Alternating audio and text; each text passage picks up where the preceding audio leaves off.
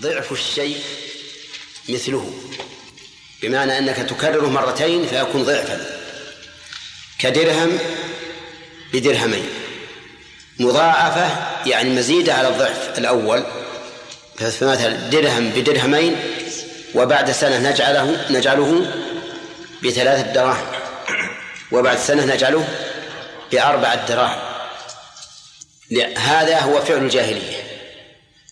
ربا الجاهلية. يستدين الرجل من الشخص. فإذا حل الأجل قال إما أن توفي وإما أن تربي. إذا أوفى برئ ذمته. إذا لم يوفي يربي. بمعنى أنه يزيد. فيقول مثلا إذا حل وقدره ألف يقول إما أن توفيني الألف وإلا فهو عليك إلى السنة القادمة بألفين. فإذا جاءت السنة القادمة ولم يوفي قال إما أن توفي وإما أن تربي فإذا أوفى برئت ذمته وإن لم يوفي قال نجعله للثالثة لكن يكون بثلاثة آلاف. هذا هذه أضعاف مضاعفة. هذه أضعاف مضاعفة. ولا شك أنها ظلم عظيم. لأنه إذا حل الدين على الإنسان وليس عنده شيء فالواجب الواجب إنظاره كما قال الله تعالى وإن كان ذو عسرة فنظرة إلى ميسرة. وقال الله تعالى لا يكلف الله نفسا إلا ما آتاها. فالممتنع عن الوفاء ليس بآثم مع العجز. والمطالب بالوفاء مع العجز آثم لأن الله أوجب أوجب الإنظار إذن صورة المسألة أضعاف مضاعفة أنه إذا حل الأجل قال الدائن إما أن توفي وإما أن تربي. فلعجزه يربي. إذا حل الأجل الثاني قيل له كما قال قيل في الأول فيكون عاجزا فيربي ثانية وثالثة ورابعة حتى يكون الألف إلى مئة ألف. هذا أضعاف مضاعفة. ولا شك أن هذا ظلم عظيم. لأنه لا يمكن لأحد أن يربي إلا لأحد أمرين. إما أنه عاجز وإما أن وإما أنه كاسب أكثر مما جعل عليه من الربا. بمعنى أنه يقول أنا لا أوفي لكن مائة ألف أكسب بها في, السنة ثلاثمائة ألف. ولا يهمني أن يزيد علي مثلا مائة ألف ربا لأني سأكسب. أما أن يكون الإنسان قادرا وليس له فائدة من بقاء الدين في ذمته فإنه لا يمكن أن يفعل. طيب قوله أضعافا مضاعفة فيها قراءة مضاعفة. أضعافا مضاعفة. والمعنى؟ المعنى واحد. المعنى واحد. وقوله أضعافا مضاعفة ليس له مفهوم. ليس له مفهوم. لأنه جاء على وفق العادة الغالبة.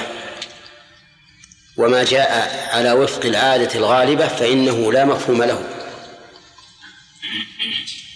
هذه قاعدة من قواعد أصول الفقه أن القيد إذا كان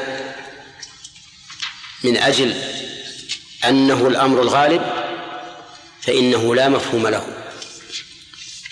وله أمثلة منها قوله تعالى وربائبكم اللاتي في حجوركم من نسائكم اللاتي دخلتم بهن فإن قوله اللاتي في حجوركم قيد على وفق العادة والغالب ولهذا تحرم الربيبة وإن لم تكن في حجره. طيب ومنه قوله تعالى ولا تكرهوا فتياتكم على البغاء إن أردنا تحصنا.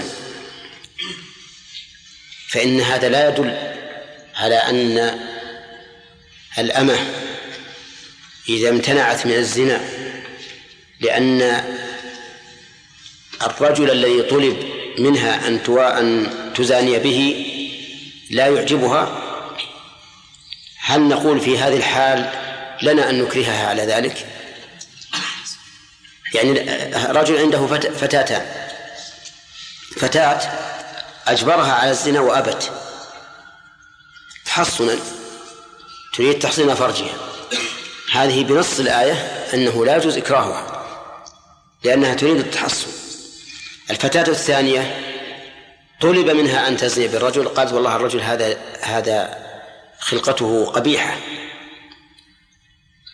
وطلبت أن يكون الرجل الذي يطلب منها أن تزني به جميلا. فهل يكرهها على القبيح؟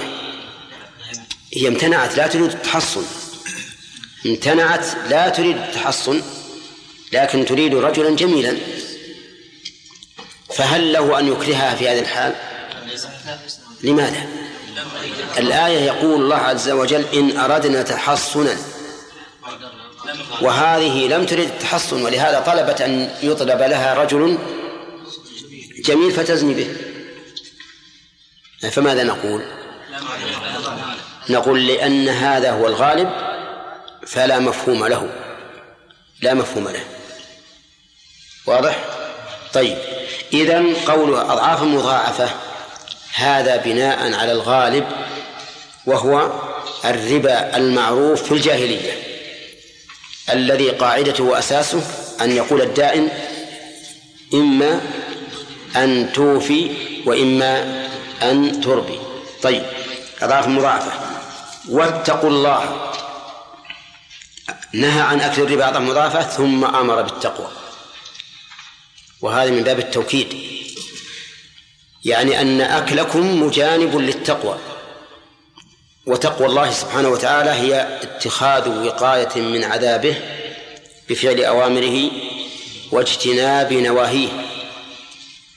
وقد قيل في تعريفها خل الذنوب صغيرها وكبيرها ذاك التقى واعمل كماش فوق أرض الشوك يحذر ما يرى.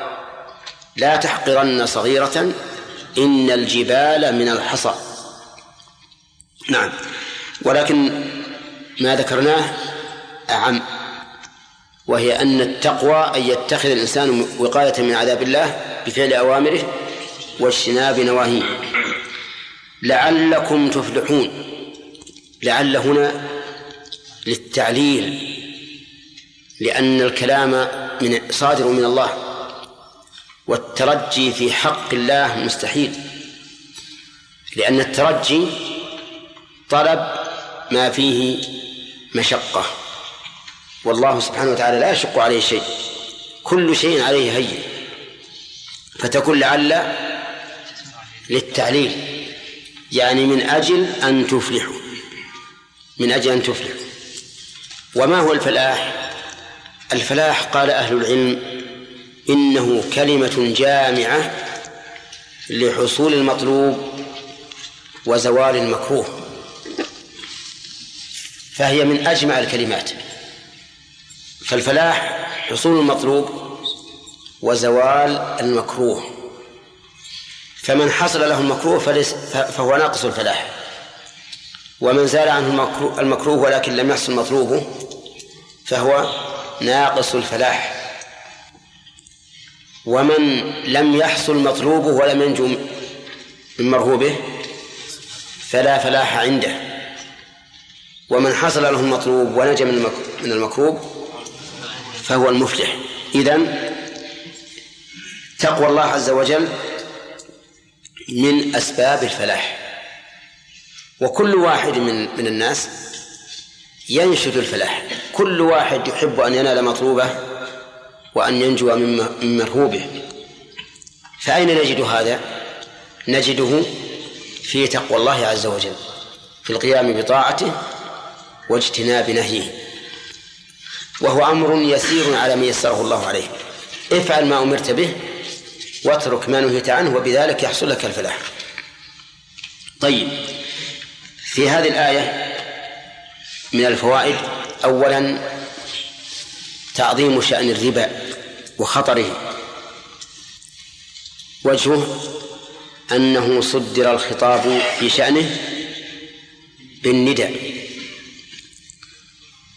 ومن فوائدها أن اجتناب الربا من مقتضيات الإيمان وأن كل مؤمن صادق الإيمان فلا بد أن يتجنب إيش؟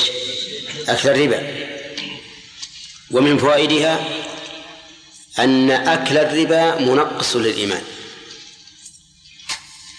أن أكل الربا ينقص الإيمان وهذا أمر لا شك فيه عند أهل السنة والجماعة أن أكل الربا ينقص الإيمان لأنه كبيرة من كبائر الذنوب. وفعل الكبائر عند أهل السنة ينقص الإيمان. وعند الخوارج إيش؟ يخرج من الإيمان. ويدخل الكفر. وعند المعتزلة يخرج من الإيمان ولا يدخل في الكفر. لأنهم يقولون إن فاعل الكبيرة لا مؤمن ولا كافر. لا مؤمن ولا كافر. فهو خارج من الإيمان غير داخل في الكفر. وعند المرجئة مؤمن كامل الإيمان. عند المرجئة مؤمن كامل الإيمان لو يأكل الربا ليلا ونهارا فهو مؤمن كامل الإيمان طيب. لكن نحن نقول هو مؤمن ناقص الإيمان. نعم. ومن فوائد هذه الآية الكريمة تحريم أكل الربا. تحريم أكل الربا لقوله لا تأكل الربا والأصل في النهي التحريم لا سيما وأنه أكد بقوله واتقوا الله. وهل يقاس على الأكل بقية الإتلافات بالشرب واللباس وبناء المساكن وما أشبهها؟ الجواب نعم. لكن عبر بالأكل لأنه أخص وجوه الانتفاع. أخص وجوه الانتفاع هو الأكل وغيره مثله. من فوائد هذه الآية أن الربا لا يحرم إلا إذا كان أضعافا مضاعفة. لا موجود. لا تأكل الربا أضعافا مضاعفة. أما ضعف واحد فيجوز. ها؟ لماذا؟ لأن هذا بناء على الواقع الغالب. وما كان كذلك فإنه لا مفهوم له. ولهذا قال النبي عليه الصلاة والسلام في حديث الحديث الذي أشرنا إليه أولا قال من زاد أو استزاد فقد أربى أي وقع في الربا مع أنه ما أكل أضعاف مضاعفة وقال في, في, في أخذ صاع بصاعين من التمر قال عين الربا لا تفعل ردة. واضح يا جماعة؟ إذن هذا القيد لا مفهوم له. خلافا لمن قال إنه قيد شرطي وأن الربا لا يحرم إلا إذا كان في هذه الصورة. وأجازوا الربا إذا كان لا ليس فيه ظلم وإنما هو استثماري تزداد به أموال الدولة وينشط به الاقتصاد. فإن من العلماء ولا سيما المتأخرون من زعم ذلك ولكنه زعم باطل. الربا محرم بأي نوع من أنواعه. وسواء كان أضعاف مضاعفة أو ضعفا واحدا أو دون الضعف. من زاد أو استزاد فقد أربى والصاع بالصاعين وصفه النبي عليه الصلاة والسلام بأنه عين الربا. عين الربا. وليس فيه ظلم. وليس فيه أضعاف مضاعفة. ومع ذلك سماه ربا بل عين الربا. سماه عين الربا طيب من فوائد هذه الآية أنه يجوز أن أبيع عليك سلعة توفيني بها بأكثر من ثمنها ويبقى ثمنها في ذمتك. يعني لما حل الأجل وهو عشرة آلاف ريال قلت بع علي نعم قلت أنا أبيع عليك سلعة تساوي عشرة آلاف ريال باثني عشر ألفا ثم توفيني بقيمتها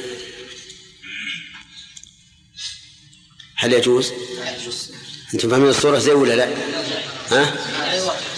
طيب حل لزيد على عمر عشرة آلاف ريال فقال عمرو ليس عندي شيء قال له زيد أنا أبيع عليك سيارة بعشرة آلاف ريال وتوفيني. سيارة تساوي عشرة آلاف ريال أبيعها عليك باثني عشر ألفا وتوفيني.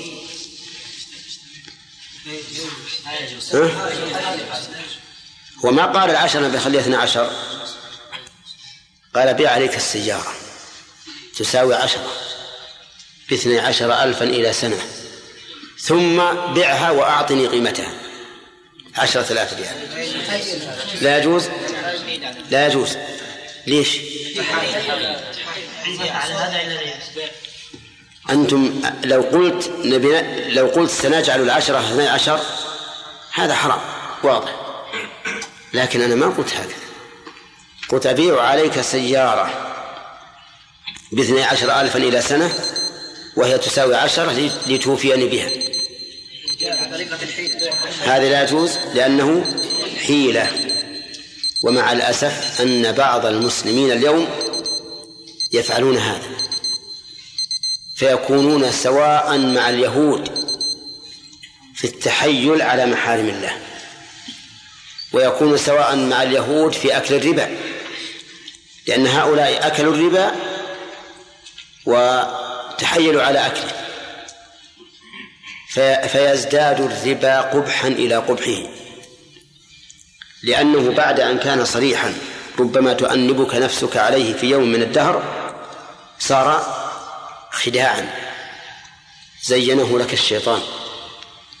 والذي يفعل هذا يعتقد أنه لا شيء فيه. يعتقد أنه لا شيء فيه. ولا شك أن هذا أخبث مما لو قال سنجعل العشرة اثني عشر إلى سنة. هذا لا شك أنه حرام لكن الحيلة الأولى أخبث لأنها تضمنت مع مع مفسدة الربا الخداع لله عز وجل. والله سبحانه وتعالى لا يخفى عليه شيء. إنما الأعمال بالنيات وإنما لكل امرئ ما نوى. ليش تعطيها السيارة؟ وش الفائدة منها؟ هو أخذ السيارة وعلى طول للمعرض باعها هو لا يريدها ولا وأنت ما لم تبيعها عليه إلا لأنه يفيك بقيمتها وتبقى الزيادة التي في قيمة السيارة ربا. أضعاف مضاعفة نعم.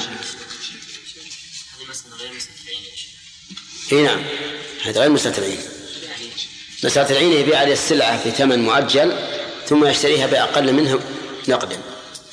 أما هذا دين ثابت في ذمته تحيل عليه قال بيع عليك هذه السيارة بعشرة من أجل تبيع وتأخذ دراهم وتوفيني وبعد سنة أطالبك بقيمة السيارة. 12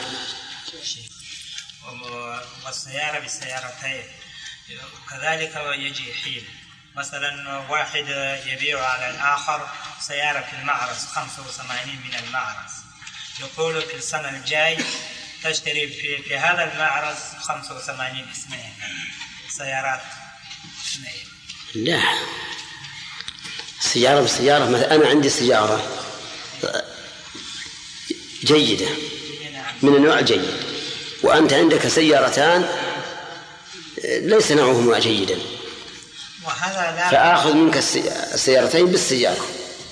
صورة نوع آخر. نعم. يعني واحد آه، يبغى سيارة. نعم. حتى يبيع ويستفيد من من مبلغه. نعم. وقال عطني سيارة من معرض 85 واحدة إيه. وفي السنة الجاي أعطك من المعرض سيارتين إيه نعم. نعم هذا لا بأس به. لأن النبي عليه الصلاة والسلام قال لعبد الله بن عمرو بن العاص استسلف على إبل الصدقة. فكان يأخذ البعير بالبعيرين والبعيرين بالثلاثة. تدري آه، لماذا؟ لأنه ربما في العام القادم تكون قيمة السيارتين أقل من قيمة السيارة في العام الماضي. فالربا مو متحقق. مو متحقق. واضح؟ نعم. نعم. قلنا الاوراق النقديه تاخذ عله الذهب نعم. نعم. كثير من الشباب يتساءلون على الصرف الأوراق النقدية بالأوراق بالقطع الحديدية. سواء زادت أو قلت. اي نعم. يريد تحقيق لا التحقيق عندنا هو أنه لا بأس بالزيادة لكن لابد أن تكون يدا بيد. الأدلة إذا اختلفت هذه الأصناف فبيعوا كيف شئت فمثلا البر والشعير المقصود بهما الطعم فالمقصود واحد لكن لما اختلف الجنس جاز التفاضل هذا الأوراق النقدية والنقود المقصود بها واحد لكن لما اختلف الجنس يجوز التفاضل. لا مو جنس واحد. هذا هذا حديد وهذا ورق. والمنفعة مختلفة أيضا. الله أكبر الله أكبر. يا أيها الذين آمنوا لا تأكلوا الربا أضعافا مضاعفة واتقوا الله لعلكم تفلحون. واتقوا النار التي أعدت للكافرين. وأطيعوا الله والرسول لعلكم ترحمون. وسارعوا إلى مغفرة من ربكم وجنة وجنة عرضها السماوات والأرض أعدت للمتقين. الذين ينفقون في السراء والضراء والكاظمين والكاظمين الغيظ والعافين عن الناس والله يحب المحسنين والذين إذا فعلوا فاحشة أو ظلموا أنفسهم ذكروا الله ذكروا الله فاستغفروا لذنوبهم ومن يغفر الذنوب إلا الله ولم يصروا على ما فعلوا وهم يعلمون. أعوذ بالله من الشيطان الرجيم. قال الله تبارك وتعالى يا أيها الذين آمنوا لا تأكلوا الربا أضعافا مضاعفة. نعم.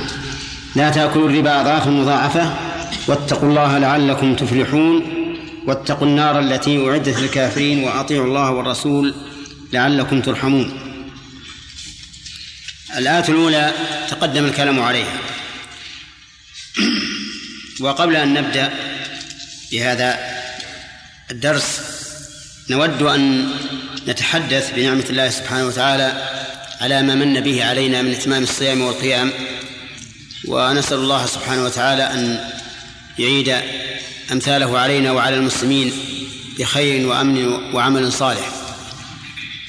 إن الإنسان ينبغي له إذا عمل عملا صالحا أن يتذكر هذا العمل لا ليمن به على ربه ولكن ليشكر الله على توفيقه وعلى إحسانه حيث أعانه على هذا العمل الذي خذل عنه كثيرا من الناس. كما قال الله تبارك وتعالى وإن تطع أكثر من في الأرض يضلوك عن سبيل الله. فيحمد الله على هذه النعمة ويجدد الشكر والعزيمة على فعل الخير.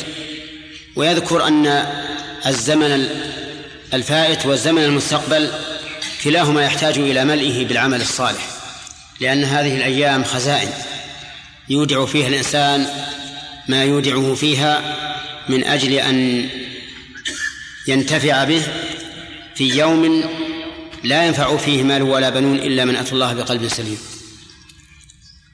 وعلينا أيضا أن نتحدث بنعمة الله سبحانه وتعالى أن جاء هذا الشهر بعد أن زالت تلك الفتن والظلمات التي أعشت الأبصار وأتعبت القلوب وأقلقت الراحة حتى صام الناس ولله الحمد شهرهم وقاموه وهم في حال طمأنينة وفرح. بما أنعم الله به من زوال تلك الحروب.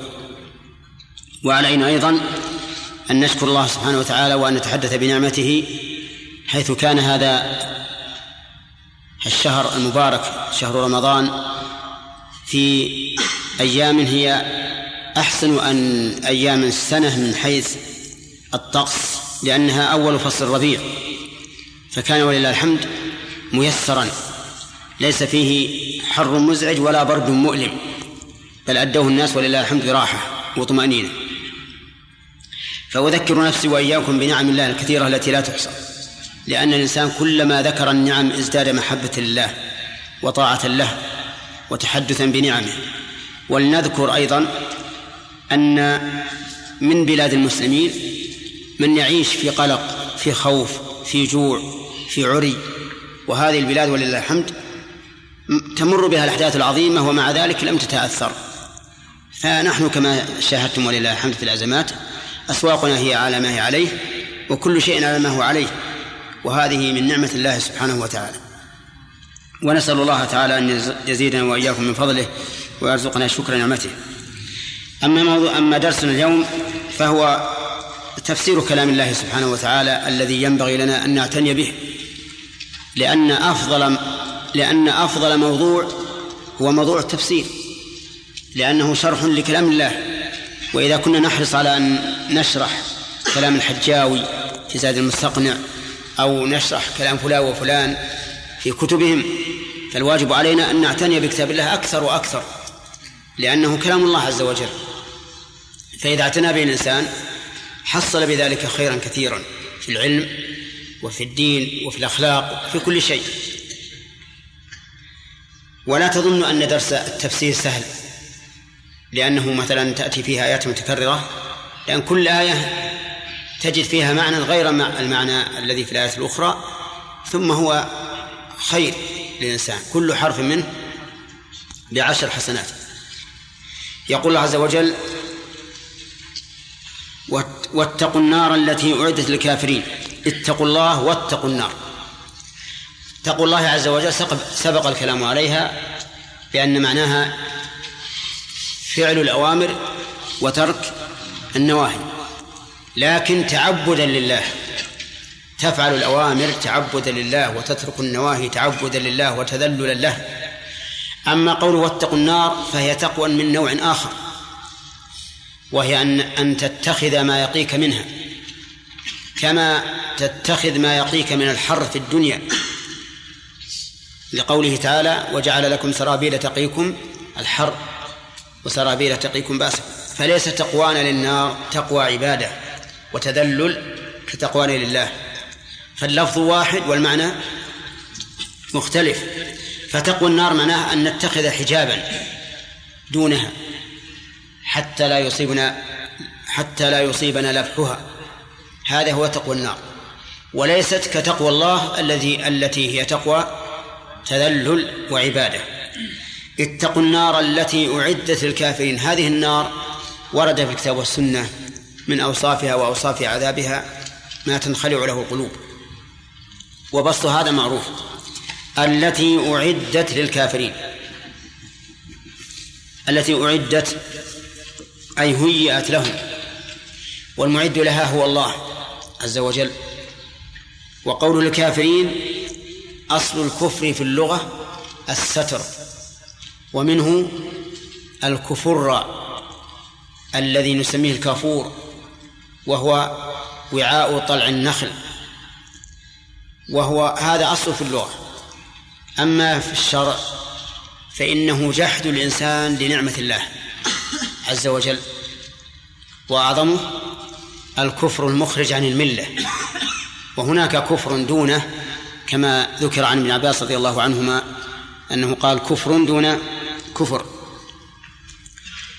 وقوله للكافرين يعني الكافرين بما يجب الإيمان به وأركان الإيمان وأصوله ستة بينها الرسول صلى الله عليه وسلم في قوله أن تؤمن بالله وملائكته وكتبه ورسله واليوم الآخر والقدر خيره وشره في هذه في هذه الآية من الفوائد وجوب اتخاذ ما يقي من النار.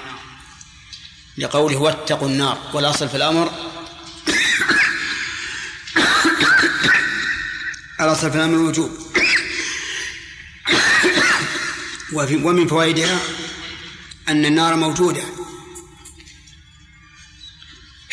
موجودة الآن. من أين تؤخذ؟ من قوله أعدت. وفي دليل ومن فوائدها أن أهل النار هم الكافرون. لقوله أعدت للكافرين. أما الفساق الذين يعذبون بالنار على قدر أعمالهم ثم يخرجون منها فإن النار لم تعد لهم. حتى إن بعض العلماء قال إن النار نار نار الكافرين ونار العصاة ولكن ظاهر النصوص خلاف ذلك.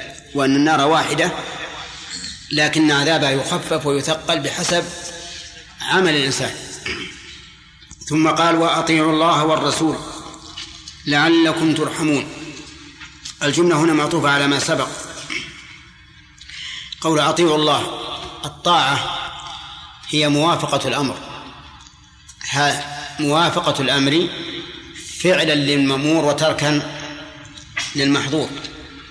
فمن ترك مأمورا به فليس بطائع. ومن فعل منهيا عنه فليس بطائع. وأصلها من الطوع وهو الانقياد. ومنه قولهم هذه ناقة طوع أي منقادة لقائدها لا تستعصي عليه. أطيعوا الله. والرسول. الرسول هنا ال فيه ال. فهل هي للجنس أو للعهد؟ هي للعهد هي للعهد لأن هذا الخطاب موجه لهذه الأمة وهذه الأمة رسولها واحد وهو محمد صلى الله عليه وسلم. فتكون ال هنا للعهد والأخ يبين لنا أي أنواع العهد. أي نعم. أي أنواع العهد في قوله أطيعوا الرسول؟ العهد الذهني وذلك أن العهد ثلاثة أنواع. ذهني وذكري وحضوري. فإن كانت ال تشير إلى شيء مذكور فهو ذكري. مثل قوله تعالى كما أرسلنا إلى فرعون رسولا فعصى فرعون الرسول. وإن كانت تشير إلى شيء حاضر فهي للعهد الحضوري. مثل قوله تعالى اليوم أكملت لكم دينكم. وهكذا كل ال تأتي بعد اسم الإشارة. فإن كل ال تأتي بعد اسم الإشارة فهي للعهد الحضوري مثل هذا الرجل هذا الإنسان وما أشبه. والثالث العهد الذهني الذي يكون معلوما بالذهن. فهنا الرسول هو محمد صلى الله عليه وسلم وهو معهود ذهنا. وأطيعوا الله والرسول. لعلكم ترحمون لعل هنا للتعليل وليست للترجي. ولعل تأتي كما مر علينا كثيرا تأتي للتعليل وللإشفاق وللترجي وتأتي للتمني أحيانا. والفرق بين التمني والترجي أن الترجي فيما يرجى حصوله والتمني فيما لا يرجى حصوله إما لعسره وإما لتعذره. وهنا للتعليل يعني إذا إذا أطعتم الله والرسول حصلت لكم الرحمة لعلكم ترحمون. والرحمة يكون بها حصول المطلوب وزوال المكروه. وإذا قرنت بالمغفرة صارت المغفرة لزوال المكروه والرحمة لحصول المطلوب. أي لعلكم تكونون في رحمة الله التي بها النجاة وحصول الثواب والأجر الكثير. في هذه الآية من من الفوائد. أولا وجوب طاعة الله ورسوله. تؤخذ يا أخ.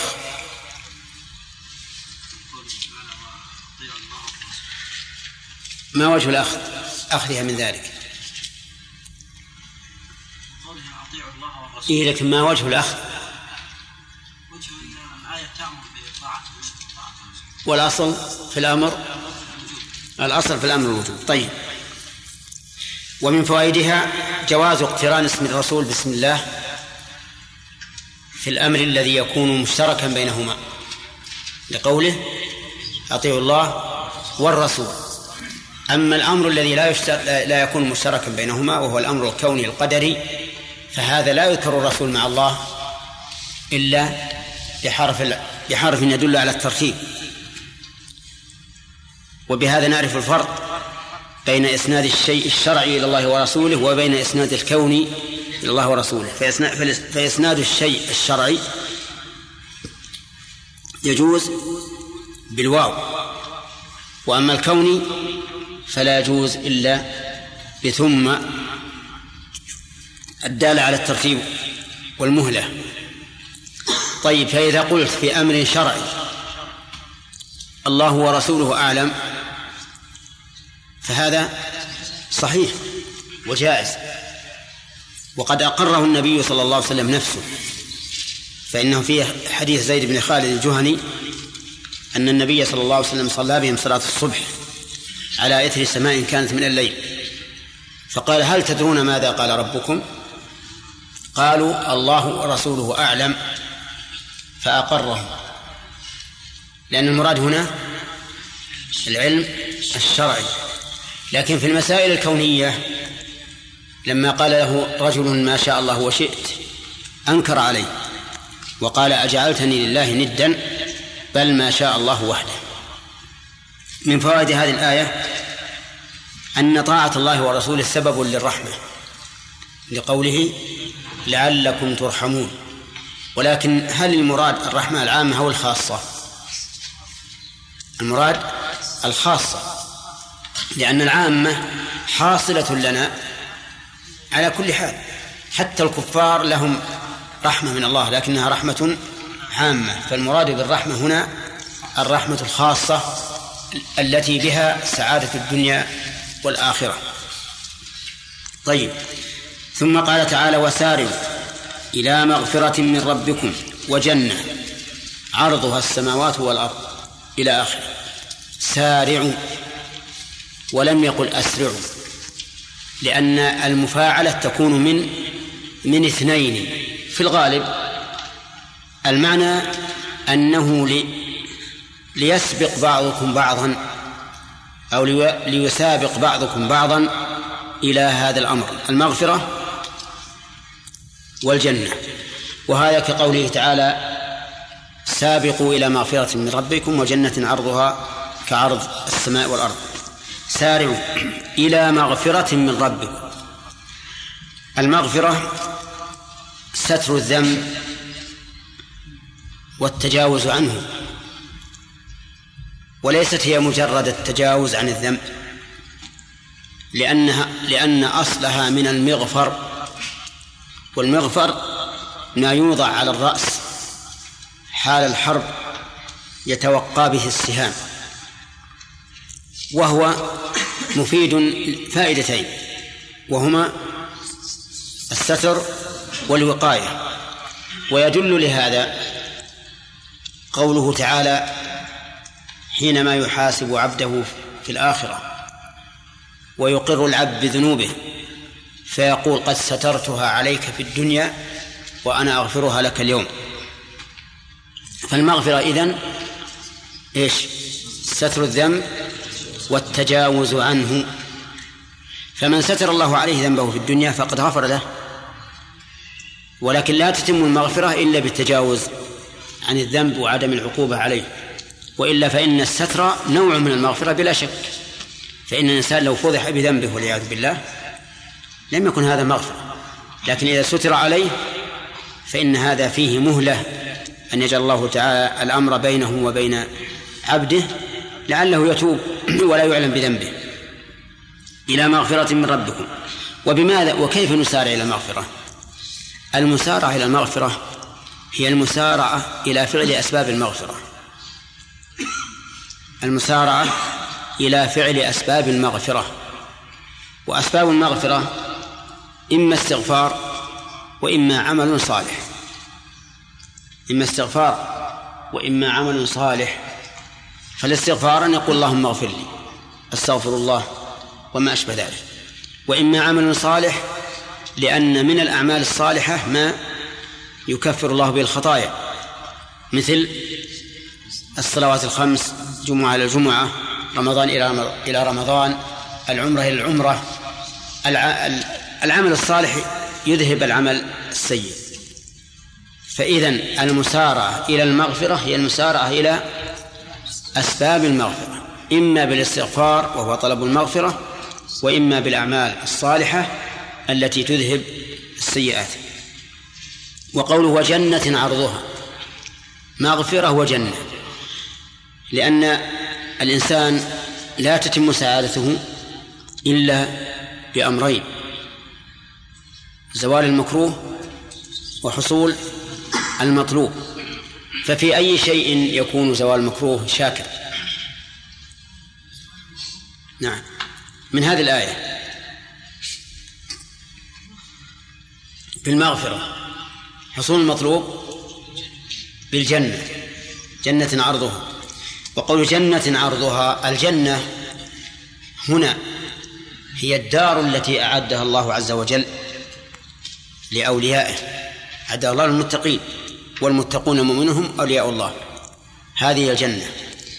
أما الجنة في قوله تعالى كمثل جنة بربوة أصابها وابل فهي البستان. ففرق جنة الدنيا هي البساتين.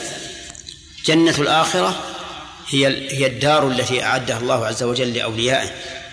فيها ما لا عين رأت ولا أذن سمعت ولا خطر على قلب بشر. ولا يمكن للإنسان أن يتصور ما في الجنة من النعيم. أما جنات الدنيا فكل إنسان يتصور ذلك. كل إنسان يمكن أن يتصور جنة فلان أو فلان يعني بستانه على صفة كذا وكذا. لكن الجنة الآخرة فيها ما لا عين رأت ولا أذن سمعت ولا خطر على قلب بشر. طيب. وقوله عرضها السماوات والأرض. في الآية الثانية عرضها كعرض السماء والأرض. والفرق بينهما أن التشبيه هنا بليغ وأما التشبيه هناك فليس ببليغ. يعني من حيث الاصطلاح ولا كل القرآن بليغ؟ لأنهم يقولون التشبيه التشبيه بليغ مؤكد غير مؤكد. بليغ غير بليغ. إذا ذكرت الكاف بل إذا ذكرت أداة التشبيه فهو غير بليغ. فإذا حذفت أداة التشبيه وجه الشبه صار بليغا. هنا حذفت أداة التشبيه ووجه الشبه. أما إذا ذكرت أداة التشبيه فإنه يسمى تشبيها مرسلا. وإذا ذكر وجه الشبه صار مرسلا غير مؤكد. أظنكم تعرفون هذا في البلاغة. ها؟ أي طيب. ما يخالف نقول فلان كالبحر كرما. فلان كالبحر كرما. وإن شئت فقل في الكرم. هذا التشبيه فيه أربعة كل الأركان الأربعة. لأن التشبيه له أركان أربعة مثل القياس. مشبه. مشبه به أداة تشبيه وجه الشبه فإذا قلت فلان كالبحر كرما أو في الكرم لا بأس. فهنا التشبيه ذكر فيه الأركان الأربعة.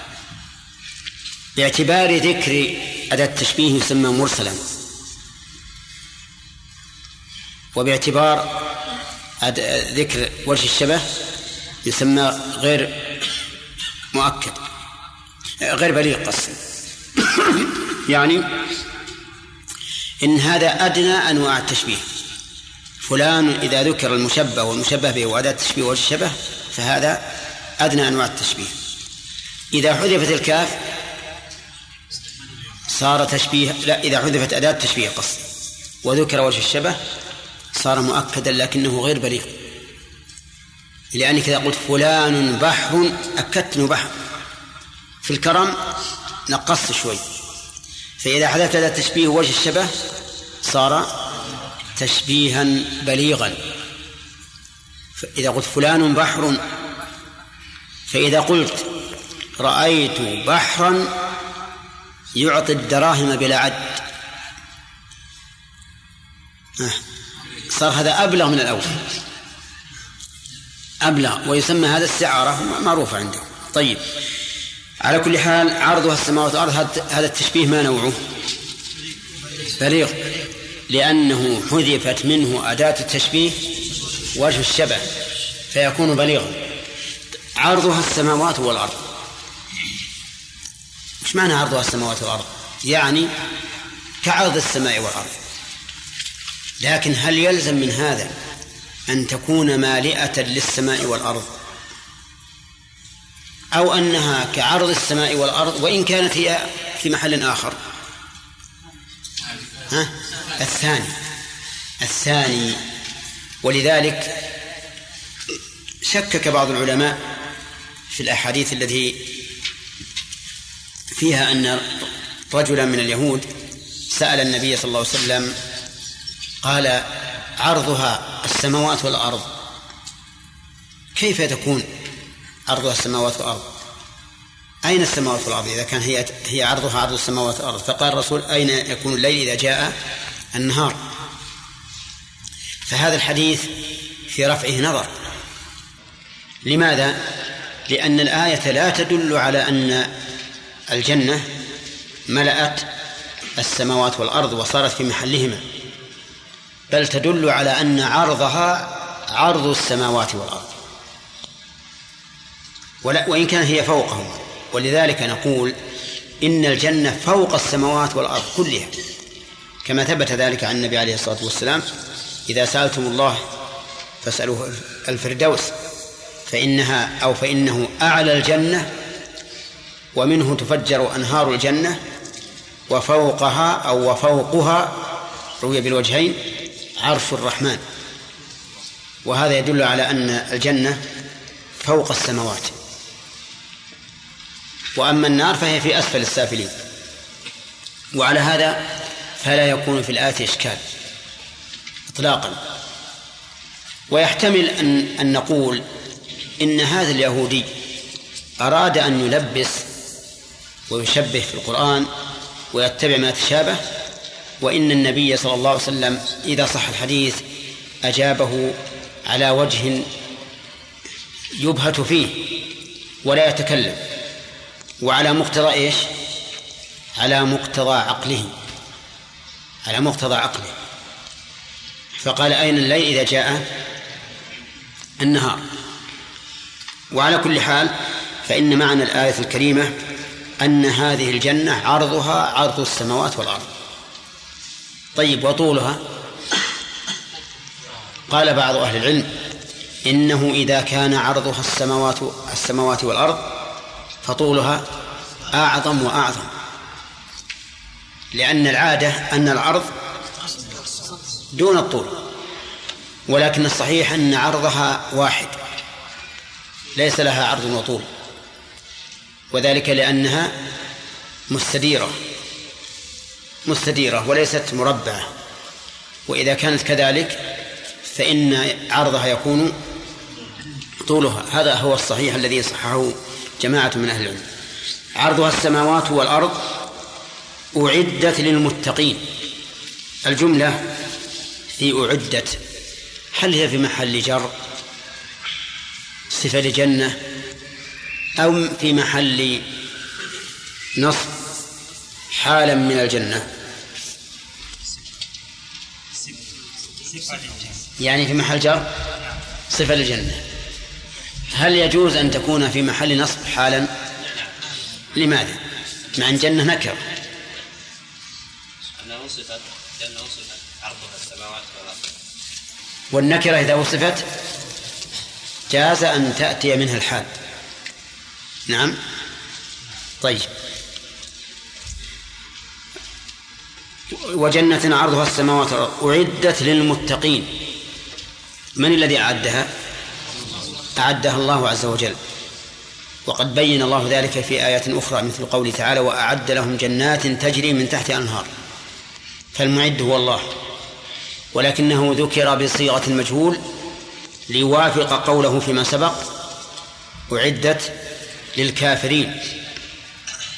المتقون هم الذين اتخذوا وقاية من عذاب الله بفعل أوامره واجتناب نواهيه ثم ذكر الله من صفاتهم فقال الذين ينفقون في السراء والضراء والكاظمين الغيظ والعافين عن الناس والله يحب المحسنين والذين إذا فعلوا فاحشة إلى آخره.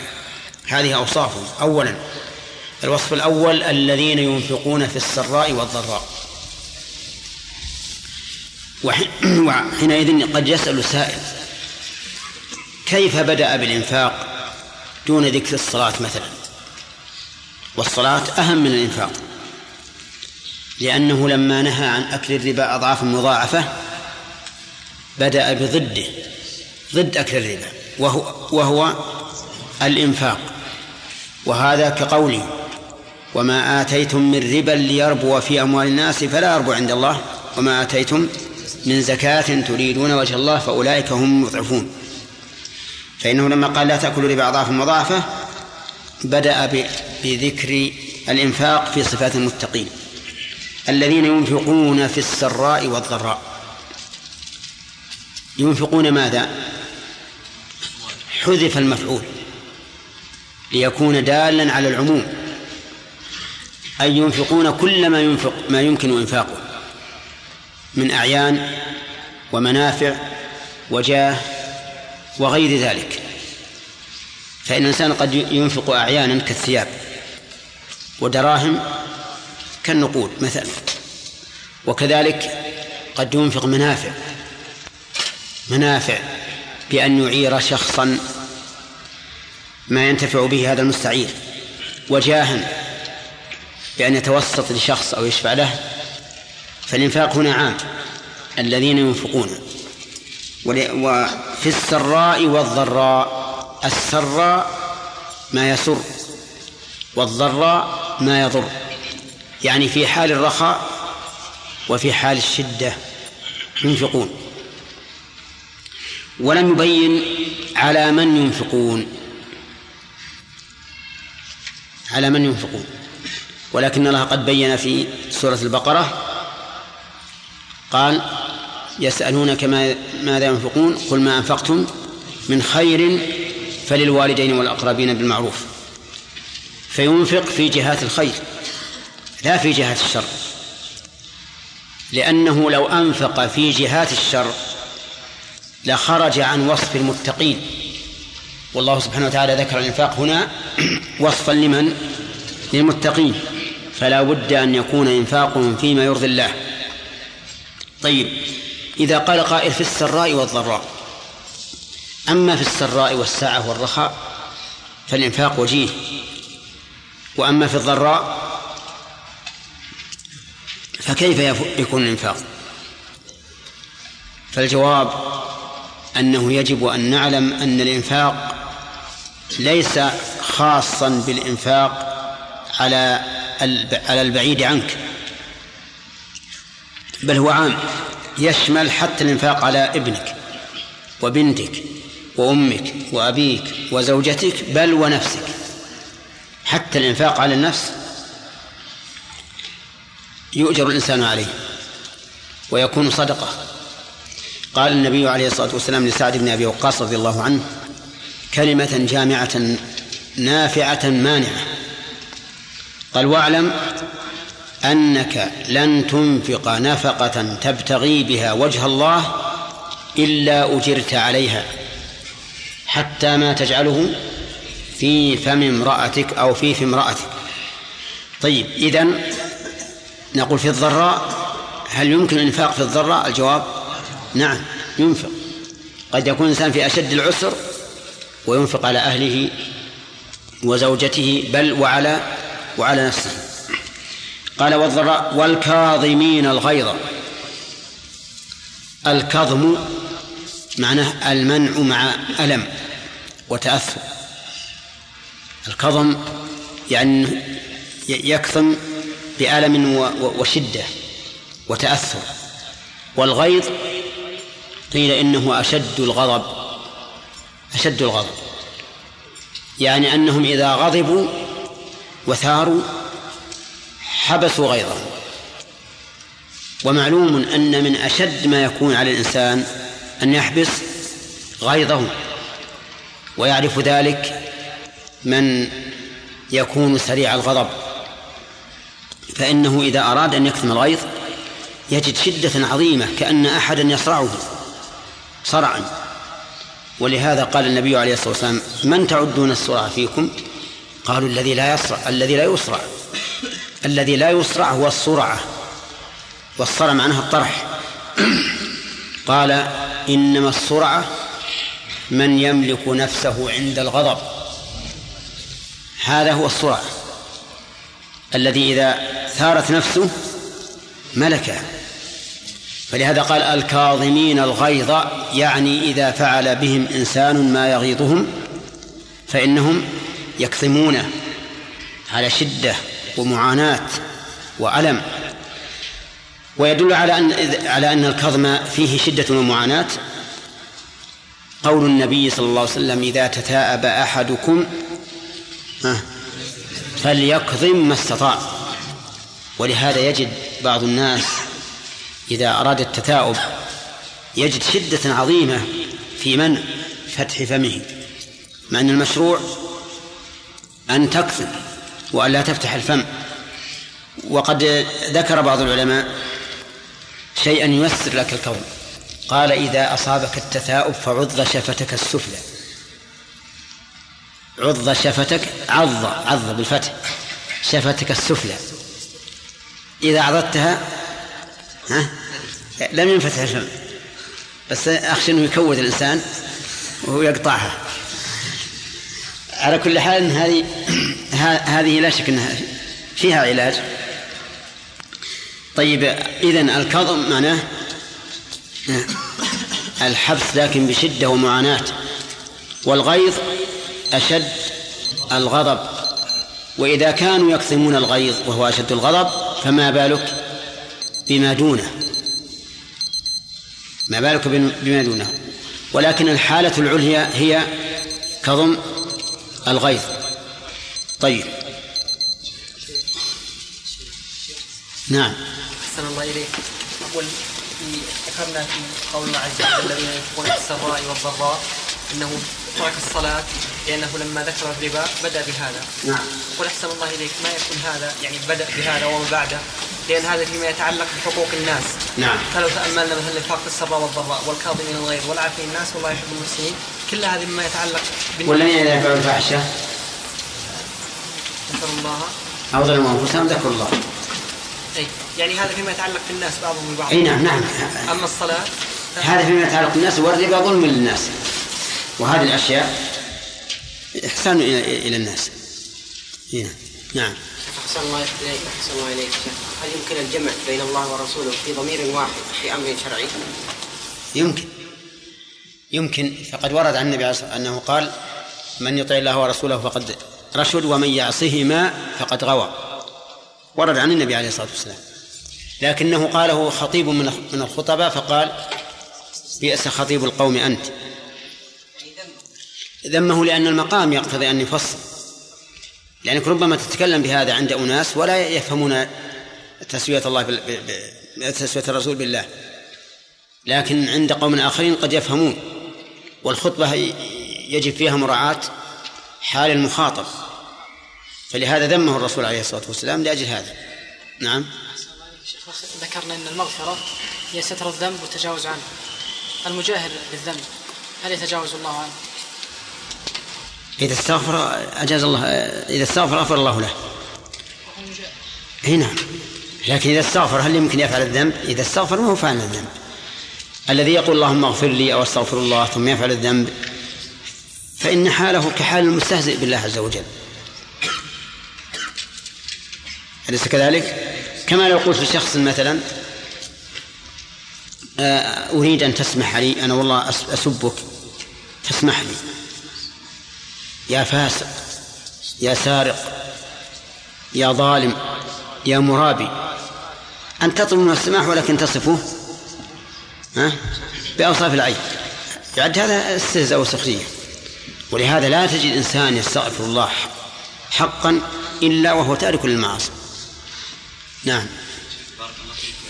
استدارة الجنة دليل على استدارتها. إيش؟ دليل على استدارة الجنة. نعم نعم. السريرة ليست طول. إي نعم. قال العلماء دين ذلك إنه قال فإنه وسط الجنة ولا يمكن يكون وسط الشيء إلا وأطرافه متساوية. لأنه لو كان الطول أطول ما صار وسط. صار الجانب ال- جانب الطول أوسع. نعم. الشيء المربع يمكن يكون له وسط. إي نعم المربع يمكن. يساوي من جميع الجهات. يمكن يمكن له وسط. كيف؟ كيف؟ هو يقول يتساوى أقول لا لا يتساوى يتساوى بالطول والعرض. لكن الزوايا ما يتساوى. أر- أر- هذه ال- مثلا الأركان ما تساوي نعم. الشيخ لما ذكر الله تعالى حكم الربا عاقبه باتقوا النار التي عدت للكافرين هي الحكمة من ذكر هذه الايه؟ مو مر علينا في سورة البقرة. ومن عاد فأولئك أصحاب النار هم فيها خالدون. يعني أن الربا من أسباب دخول دخول النار. وهذه فائدة ينبغي أن أن تذكر في الفوائد هذه الفائدة ينبغي أن تذكر. معنى ذلك أنه كافر يا شيخ؟ لا ما هو كافر كفر مخرج عن الملة لكن لا شك أنه نوع من الكفر. نعم.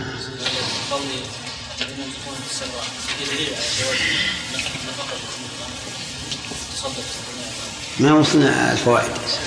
خلنا عندك إلى بكرة إن شاء الله. إلى الدرس القادم. يدخل فيه حتى لو كان كظم غيظه وهو لا يقدر على انفاذه وإيش؟ لو كظم وهو لا يقدر على إنفاذ الغيظ وهو قادر؟ لا وهو لا يقدر على لأنه ضعيف إيه. لا هذا ليس لا يمدح الحقيقة هذا عاجز. كالعافي عن شخص وهو لا يقدر الانتقام منه ما يمدح هذا. نعم. عم عم نعم. لا هي لكن لا في سياق المدح. فمتى يكون مدحا؟ إذا كان قادرا على التنفيذ. أما إنسان عاجز والله يقول أنا لا أقدر فعلت وفعلت شيخ حسن الله عليك إيه. الجنة التي أخرج منها آدم فيها خلاف بين العلماء منهم من قال إنها جنة الخلد ومنهم من قال إنها آه، جنة الدنيا ولكن الأقرب أنها جنة الخلد. الأقرب أنها جنة الخلد. ولا يعارض هذا أن من دخل الجنة فإنه لا يخرج منها. بل هذه هذا مخصوص. أخرجه الله لحكمة أرادها. كما أن الرسول دخل في لما عرج به دخل الجنة ومع ذلك خرج منها. نعم. جنة الفردوس يا شيخ وجنة عدن وجنة الخلد. هل هذه نقول أنواع جن- جنات أو درجات؟ لا هذه أوصاف. أوصاف لموصوف واحد. إلا إلا الفردوس فالرسول بين بأنه آل الجنة ولكن أوصاف. هي جنة الخلد وجنة العدن وجنة المأوى. نعم. ذكرنا الشيخ أن المغفره الذنب التجاوز عنه نعم. لكن الله سبحانه وتعالى يقول وقال اعملوا فسأل الله عملكم ورسوله. الموقف من الايه إيش؟ والآية هذه الآية يا شيخ كأن السؤال يوم القيامة سيكون على رؤوس الأشهاد.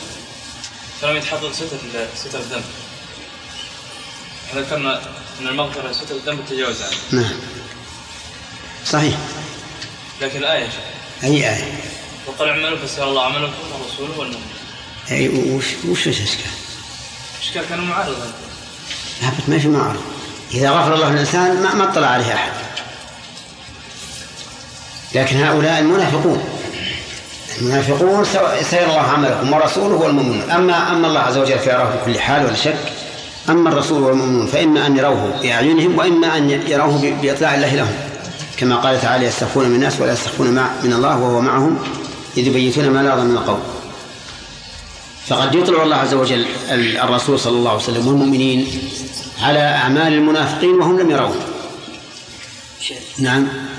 أحسن الله إليك. منا الله عنك يا شيخ. الآيات في سياق غزوة أحد. من مناسبة ذكر الربا والربا؟ نعم. في وسط غزوة أحد. أي نعم. والله لعل المناسب والله أعلم أنه لما ذكر غزوة أحد وهي في المدينة وفيها كثير من من اليهود الذين يتعاملون بالربا ناسب أن يذكر بعد ذلك أو في أثناء ذلك مسألة الربا التي كانت هي من شأن اليهود. والمنافقون أيضا حصل منهم في غزوة أحد أنهم رجعوا كل ذلك حرصا على الدنيا والمنافق لا يبالي أن أن يتعامل بالربا لأنه لا يخاف الآخرة. والله أعلم. نعم. شيخ أحسن الله إليك. أصحاب المعاصي اليوم إذا نصحته يقول أسأل الله أن يتوب علي. وهو في نفسه مرتكب المعصية. إما حالق لحيته أو يشرب دخان أو مسبل ثوبه هذا يعني يكون مستهزئ أو تقول له أنت مستهزئ الآن. نعم يصح أن أقول يا أخي هذا هذا سخرية، كيف أنت مصر على المعصيه وتقول تقول اللهم اللهم اهدي، إذا كنت تريد الهداية فاسعى. لو أن شخصا قال أسأل الله أن يرزقني ولدا صالحا ولكن لم يتزوج وش تكون هذا؟ هل يمكن يوجد ولد بلا بلا بلا زوجة؟ ما يمكن.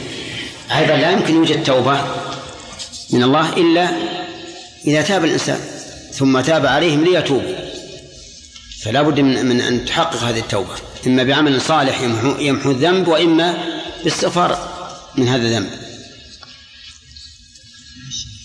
نعم. صفات نعم. يعني عطفنا على الذين. نعم. وليس السلة للذين. ها؟ السلة الذين ينفقون في السراء والضراء. نعم. وهذا صفة. والكلام حرف عطف. هذا من باب عطف الصفات مثل الذي خلق فسوى والذي قدر فهدى.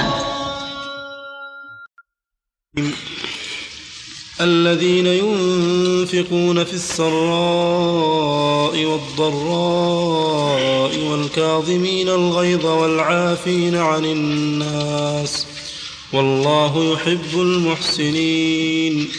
والذين إذا فعلوا فاحشة أو ظلموا أنفسهم ذكروا الله فاستغفروا لذنوبهم ومن يغفر الذنوب إلا الله ولم يصروا على ما فعلوا وهم يعلمون أولئك جزاؤهم مغفرة من ربهم وجنات تجري من تحتها الأنهار خالدين فيها ونعم أجر العاملين. بس. أعوذ بالله من الشيطان الرجيم. قال الله تعالى وسارعوا إلى مغفرة من ربكم وجنة عرضها السماوات والأرض. قوله تعالى وسارعوا. هذا مبتدأ النقاش. ها؟ قوله تعالى وسارعوا. فيها قراءة أخرى. ما هي؟ إلى مغفرة. ما ذكرناه إلا نعم. بدون الواو.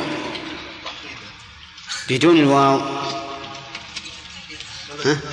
نعم. طيب وإذا منين جاء؟ على كل حال فيها قراءة. لعلكم ترحمون. سارعوا إلى مغفرة. بدون واو. مر علينا بعد مثلها في البقرة. والله واسع عليم. وقالوا اتخذ الله ولدا. سبحانه. فيها حذف الواو. قالوا اتخذ الله ولدا. وهذا يعتبر نادرا في الحقيقة. لأن الغالب أن القراءات لا تختلف في لا تختلف في الكلمات فضلا عن عن الحروف. أما هذه ففيها إسقاط حرف العطف. إي نعم. طيب معنى المسارعة؟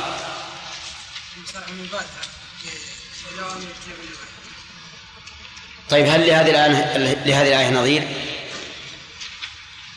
في القرآن؟ ها. قال تعالى سارع إلى لا. أي نعم. قوله سبحانه وتعالى وسابقوا إلى سابقوا. سابقوا. وجنة عرضها كعرض السماء والأرض. طيب. قوله آه، في هذه الآية دليل على أن الجنة موجودة. فهد.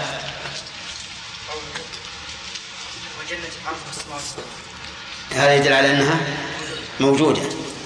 لا. لا قوله تعالى قوله تعالى أعدت للمتقين لأن الإعداد بمعنى التهيئة أورد يهودي على النبي صلى الله عليه وسلم إن صح الحديث إشكالا في هذه الآية. نعم. أي نعم. لم تحضر. خالد؟ لما سمع قول الله تعالى وجنة وجنة عرضها السماوات والأرض قال أين تكون والأرض؟ نعم. قال أنا لا. أين تكون النار. أين تكون النار؟ فما ك... ماذا كان جواب الرسول؟ كان جواب النبي صلى الله عليه وسلم أين يكون الليل؟ كان النهار. إذا جاء إذا جاء النهار. طيب. هل هذا الإيراد آه، واجب؟ يلا عبد المنان. هل هذا الإيراد واجب؟ إيه بمعنى أنه وارد على على على الآية أو غير وارد؟ لماذا؟ الآية جنة عرضها جنة عرضها السماوات والأرض فهي يدل على أن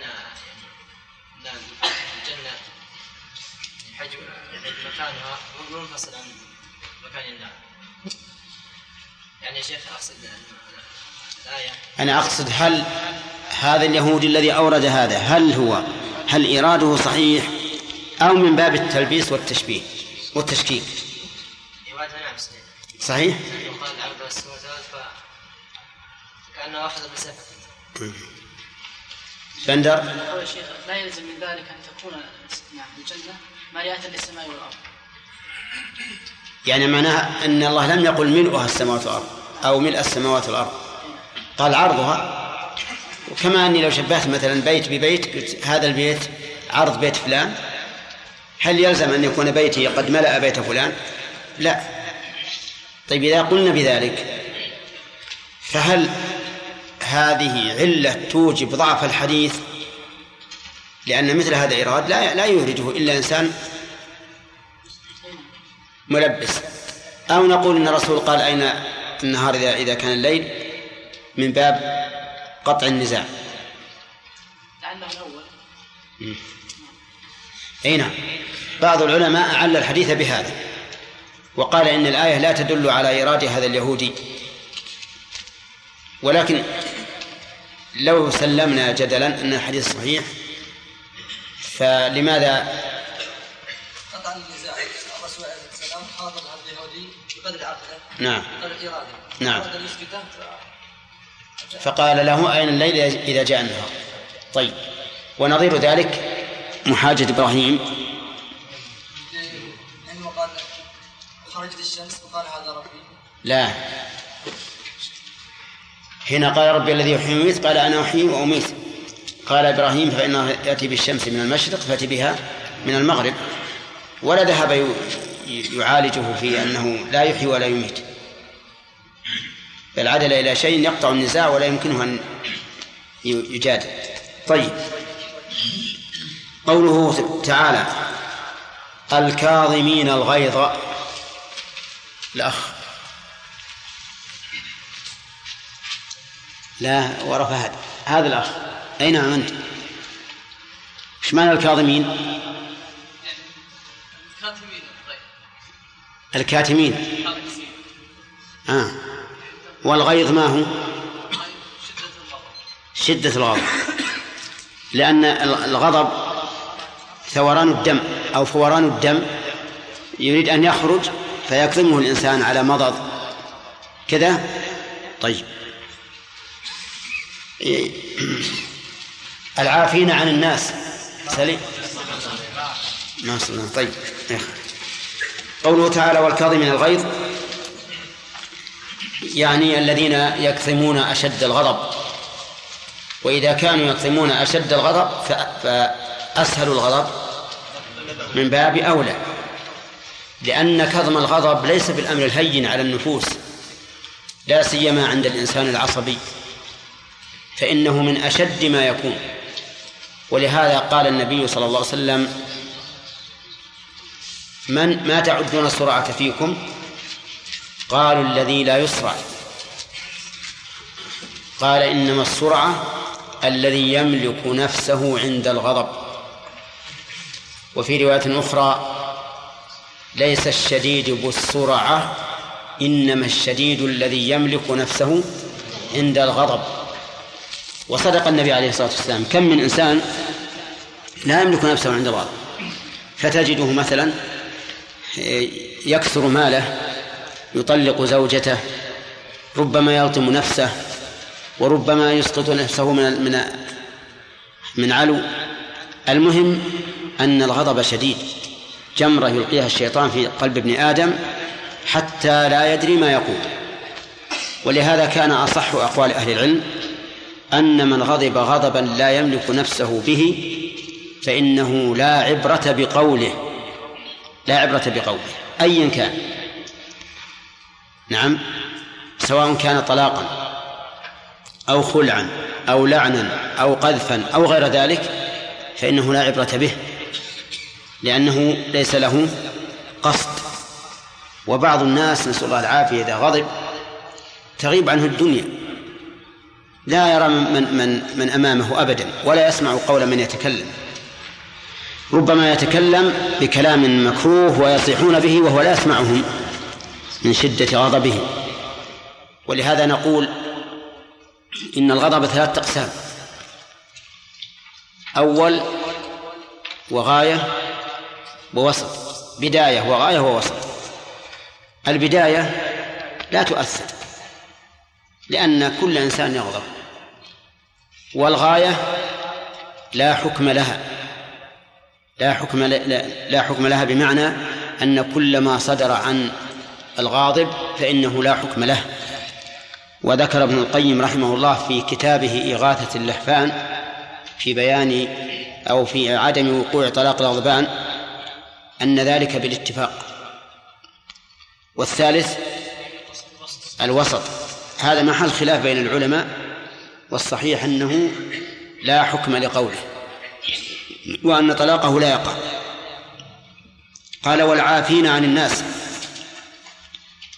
العفو العفو ترك المؤاخذة على الذنب والمعنى هم الذين إذا أساء إليهم أحد قابلوا إساءته بالعفو.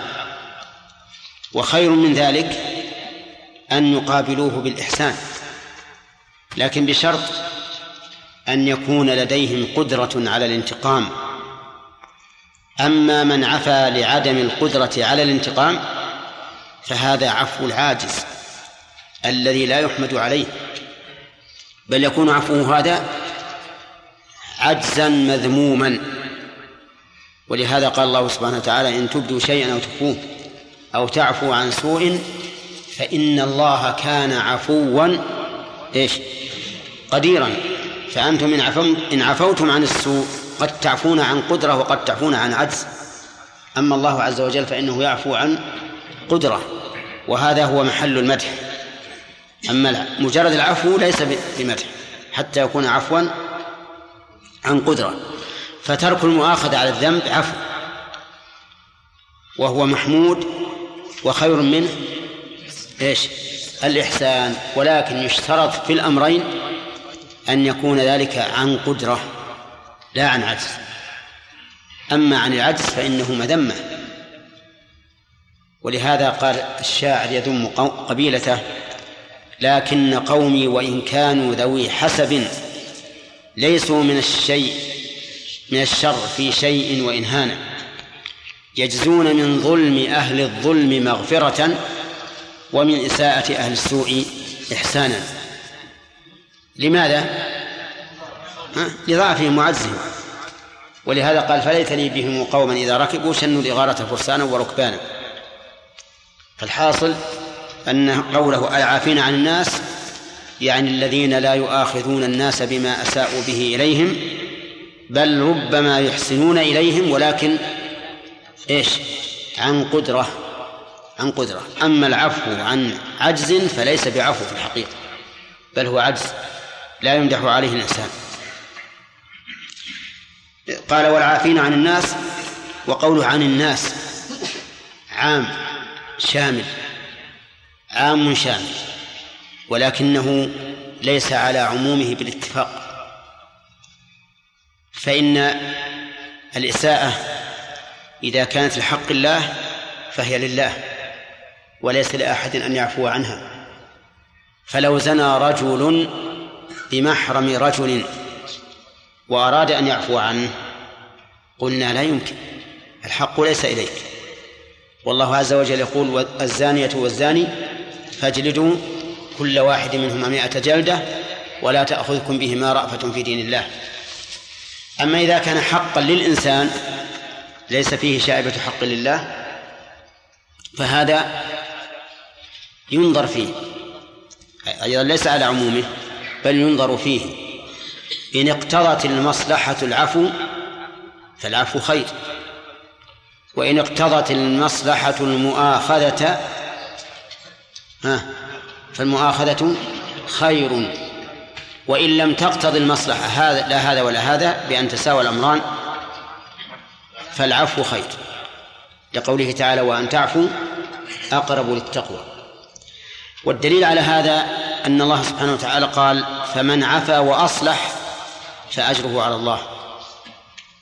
فعلم منه أن من عفا بدون إصلاح فلا أجر له. بل قد يأثم على عفوه مثال ذلك رجل اعتدى عليه شخص شرير. شرير. كلما عفى الناس عنه ازداد شرا. فهنا العفو خير وللمؤاخذة خير. المؤاخذة خير. بل قد تجب. إنسان آخر اعتدى على شخص لكنه رجل معروف بالاستقامة عن المعتدي رجل معروف بالاستقامة وعدم الاعتداء لكن بدرت منه بادرة فحصلت منه حصلت منه الإساءة فهنا إيش؟ العفو أولى العفو أولى ولا سيما إذا جاء هذا المعتدي يعتذر ويتعهد ألا يعود أو ما أشبه ذلك. الثالث رجل اعتدى على آخر وهو شرير لكنه لم يبلغ في الشر غايته. يعني أحيانا وأحيانا. فهنا إيش؟ العفو أفضل لأنه يتساوى الأمران. فالعفو هنا أفضل. طيب. وقولها العافين عن الناس يشمل حتى عن الكفار. إذا لم يكونوا حربيين فإن الإنسان إذا عفى عنهم فيما يتعلق بحقه الخاص وكان في العفو إصلاح فإنه يدخل تحت الآية الكريمة. قال والله يحب المحسنين. والله يحب المحسنين يعني الذين يحسنون إلى الناس وهل المراد بذلك المحسنين فيما فيما سبق؟ أو المحسنين فيما يستقبل؟ بمعنى هل إن قوله والله يحب المحسنين عائد على قوله للمتقين الذين ينفقون في السراء والضراء وأن هؤلاء من المحسنين؟ أو أنه لما ذكر العفو وهو إسقاط الإنسان حقه عن المؤاخذة ذكر حالا أخرى أكمل منها وهي الإحسان. فقال والله يحب المحسنين يعني فإذا أحسنوا مع العفو كان ذلك سببا لمحبة الله. الثاني له وجه والأول أعم. الأول أعم. لأننا إذا قلنا المتقين هل هم محسنون؟ نعم لا شك أن المتقي محسن إذا كان كما وصف النبي عليه الصلاة والسلام يعبد الله كأنه يراه فإن لم يكن يراه فإنه يراه. والذين ينفقون الإنفاق إحسان. كظم الغيظ إحسان. العفو عن الناس إحسان. فيكون هذا أشمل. فعليه نقول هذه الجملة فيها الترغيب والحث على فعل الخصال السابقة وأنها من من الإحسان. وإذا فعل الإنسان شيء خصلة أعلى مما سبق كانت داخلة في هذا من باب أولى يعني كما لو عفا وأحسن. فإننا نقول هذا هذه خصلة زائدة على مجرد العفو فتكون أولى بالدخول في قوله والله يحب المحسنين. في هذه الآية وأخذنا أظن الآية فوائدها. ما أخذناها؟ نعم. في الآية في هذه الآية وسارعوا إلى مغفرة من ربكم إلى آخره. فيها الأمر بالمسارعة إلى المغفرة والرحمة والجنة. وهل الأمر للوجوب؟ نقول أما فيما يجب فواجب وفيما لا يجب ليس بواجب. ولكن الإنسان يؤمر بأن يسارع. وفيه دليل على أنه لا ينبغي للإنسان أن يؤثر غيره بالقربات. أن يؤثر غيره بالقربات. لأنه إذا آثر غيره بالقربات فهذا يعني التأخر. ومن أمثلة ذلك أن يؤثر غيره بمكانه الفاضل في الصف. بأن يتأخر عن مكانه في الصف الأول إلى لرجل آخر. فإن هذا خلاف المسارعة إلى الخيرات. صح؟ صحيح. ولكن إذا ترتب على إيثار غيره بهذا المكان مصلحة أكبر من مصلحة التقدم لم يكن إيثاره من باب التأخر عن الخيرات لأنه تنازل عن عن فضيلة إلى فضيلة أعلى إلى فضيلة أعلى. فلا يكون هذا إيثارا في الحقيقة يدل على زهد الإنسان بفعل الخير بل هو إيثار فيه انتقال من خير إلى ما هو خير منه. وقد مر علينا أظن الإيثار بالقرب ها؟ أنه ينقسم إلى الأول الإيثار بالواجب فهذا محرم. الثاني الإيجاب بالمستحب فهذا مكروه. والثالث الإيثار بالمباح ولكن لا لا لا يأتي هذا التقسيم بالنسبة للقرب لأن القرب ما تكون مباحة. القرب من باب المشروع فعله فهو إذن قسمان الإيثار بالقرب. إيثار بواجب فهو حرام. إيثار بمستحب فهو مكروه. مثال الإيثار بالواجب. أي نعم. لا لا. فهم. ها.